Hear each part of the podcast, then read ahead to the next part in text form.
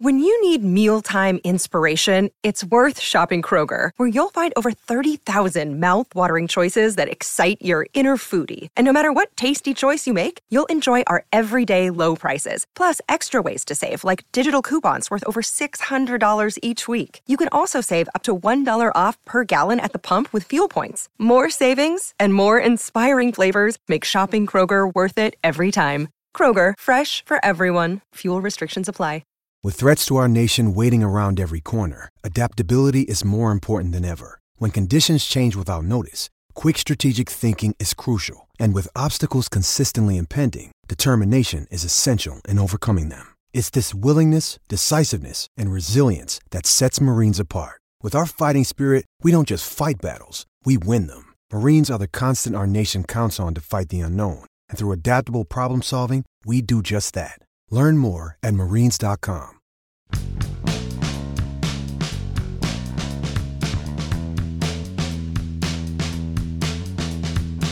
David Bednar pitched really well in Los Angeles last night in the All Star game. But I got to tell you, I am way more moved by something that happened out there earlier in the day. Good morning to you. Good Wednesday morning. I'm Dan Kovacevic of DK Pittsburgh Sports. This is Daily Shot of Pirates. Comes your way bright and early every weekday. If you're into football and or hockey, I also offer daily shots of Steelers and Penguins where you found this. Bednar pitched a scoreless eighth inning, walked one, and got a bunch of groundouts for the rest. Uh, looked a lot better in that uniform than he had in his regular one leading into the break. So good for him on more levels than one. But man, good for everybody who would love to see the game become a more fair thing over the course of time.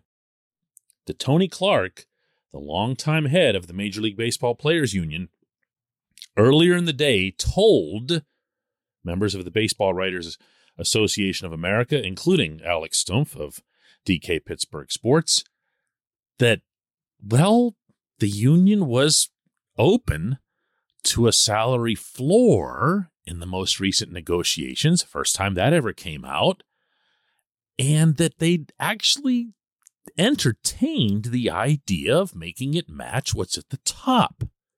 You know what that's called? Yeah, that's right. It's a salary cap. And who was the only nutcase talking about it the entire time? Ooh, ooh, raise his hand, raise his hand. Right. And I'd been labeled as such by a whole heck of a lot of people, including, I should add, regular listeners to this program. And that's fine. We're all entitled to different views. But I'd maintained over all those months and what appeared to be a situation that had threatened the season that we're currently watching that it was always in play and that it always should have been in play that the union would listen if a cap system were responsibly broached. And as some of you will recall, the national writers would bite back at me and say, Are you crazy? The union will never go for this. Why are you even talking about this? When in fact, what was really going on was that the national media was carrying water for Scott Boras because he hands them, as he used to hand me when I was on the beat, on a regular basis, big hot exclusives that make you feel like, you know, big hot reporter which I'm going to acknowledge I did back when I was doing it all the time, you know, at least in those moments. There were also down moments. But you don't bite the hand that feeds, and Boras knows how to feed, and those guys all went along with it. The union will never go for this, never go for this. We're never going to write about this, never even going to mention it. They wouldn't use the term. You could waterboard them, and they wouldn't say salary cap. Well, Tony Clark didn't say it yesterday either, but he might as well have, because the way he described what had been discussed was, and I'm quoting now, that the union was willing to have a conversation about a mechanism on the bottom that's akin to the mechanism on the top.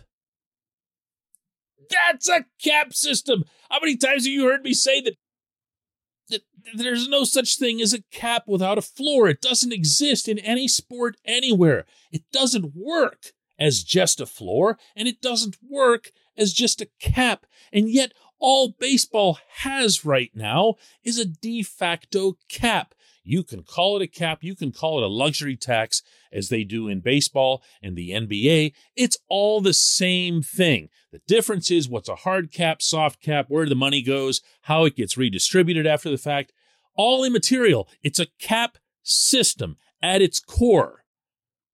And the head of the baseball union sat at a table in front of a group of those of us in the Baseball Writers Association of America and acknowledged having entertained that discussion.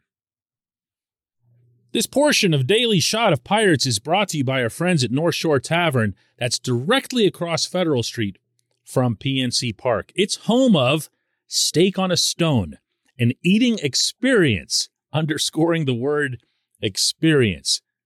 The steak is brought to you partially cooked on an 800 degree stone, and you do the rest. It's a ton of fun, it's a great meal, and it's a baseball atmosphere like no other in Pittsburgh. North Shore Tavern, right across Federal Street from PNC Park. So, why am I bringing this up? Is it a told you so thing? Well, yeah, kind of. I mean, I'm not going to lie to you. Okay, when you're that right for that many months and people are telling you that you're that wrong, okay, you know, allow me, uh, you know, an eight minute lap.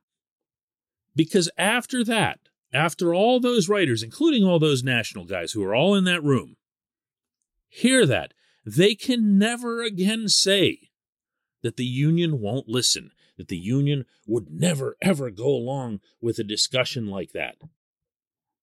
So, what was it that went wrong? Clark went on to say it didn't manifest itself which doesn't really amount to much of an explanation.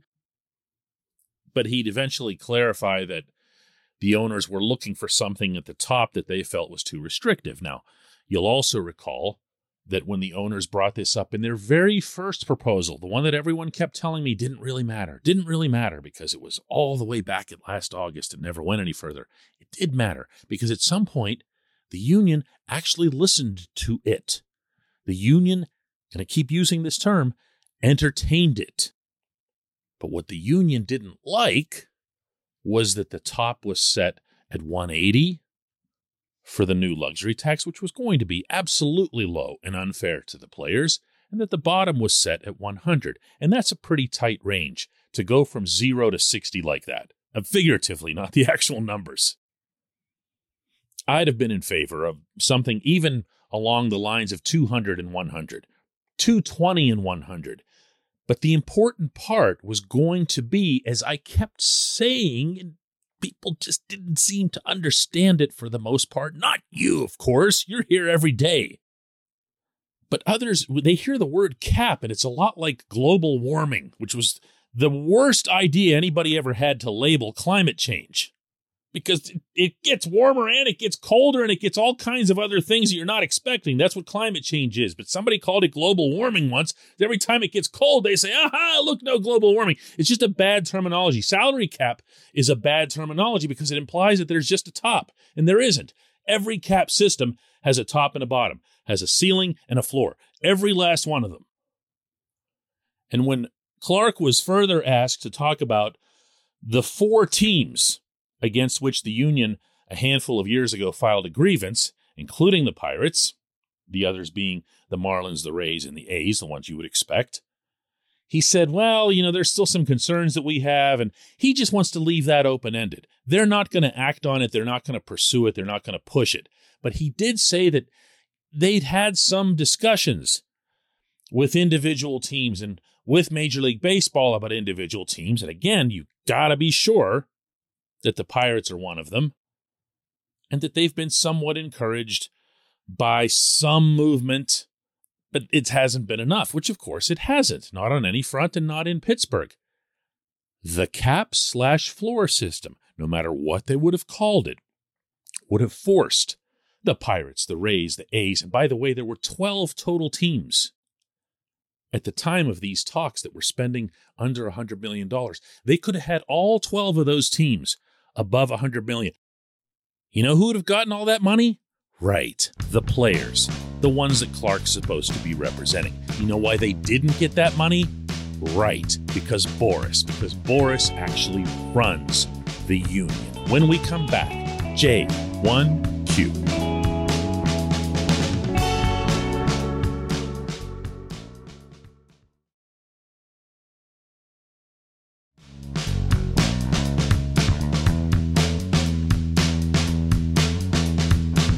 Today's J1Q comes from Tim, who asks From the perspective of the concept of the league punching back, what is the pitch that Oneil Cruz seemingly can't handle? Are Major League sliders that much better than what he was seeing in AAA? Is that it? Um, no, it's not that simple, Tim. Now, Oneil has struggled with off speed stuff compared to fastballs in a big way and in a demonstrable data supported way. But also, you can just watch with your eyeballs. Uh, in Denver over the weekend, uh, which was probably the low point of Cruz's hitting life, he was just grossly overmatched by the off speed stuff that he was seeing. And it wasn't just sliders, but it was a lot of sliders. Now, are the sliders that much better in the bigs than they are in AAA? Yeah, of course they are. They've got more movement, they've got more bite, but more important than that, these guys know where to put them and can execute the pitch for a strike. That's the biggest difference. In the minors, as baseball people will tell you, you'll see sliders and you'll recognize sliders, but your instinct in seeing that slider is to not even attempt to hit it. Because, you know, more often than not, the thing's going to miss. For those of you who go way back with this team, you'll remember Mike Williams, the closer, who really had nothing but a dynamic slider and an 86 mile an hour fastball. Remember that? So you wondered constantly why, why do teams ever go up to the plate and swing when they recognize a slider. Well, they kept doing it. They kept doing it. But you know what? When the smart teams would face him, they wouldn't do it at all, and they would draw a bunch of walks, at which point he'd be forced to throw meatballs, and those 86 mile an hour fastballs would go out at much greater speeds. In Cruz's case, two things happened to him, particularly on this trip. One was he went into the box determined to not swing knowing that he was going to see a bunch of sliders. And guess what? He'd see them and they would just plop in there for strikes. He'd just watch them go by. The best pitches of his plate appearance were called strikes, meaning the most hittable ones. Second, and this was something that Derek Shelton had explained to me on the trip out in Denver more than once, Cruz was seeing a lot of lefties. He saw a lot of lefties between Cincinnati Milwaukee, Miami, and finally out in Denver. So, in addition to everything else that was complicating matters, he was he was getting a lot of left on left, a lot of dynamic sliders, wipeout sliders, but also well controlled sliders. In fact, I probably really shouldn't bring this up, but hey, this is, you know, a forum for the truth, right? When Cruz came up the last time on Sunday, and he hit that big RBI single, uh, smashed the thing down the third base line. He was fed three straight fastballs by Colorado's pitcher. Why? I'll never know. I can't begin to imagine what would have gone through the head of Colorado's catcher or their pitcher or the people who are their game planners in the dugout or whoever it was that called those pitches, but it was the dumbest thing you could ever imagine given that Cruz had already whiffed one, two, three, four times on the afternoon and all following the same pattern.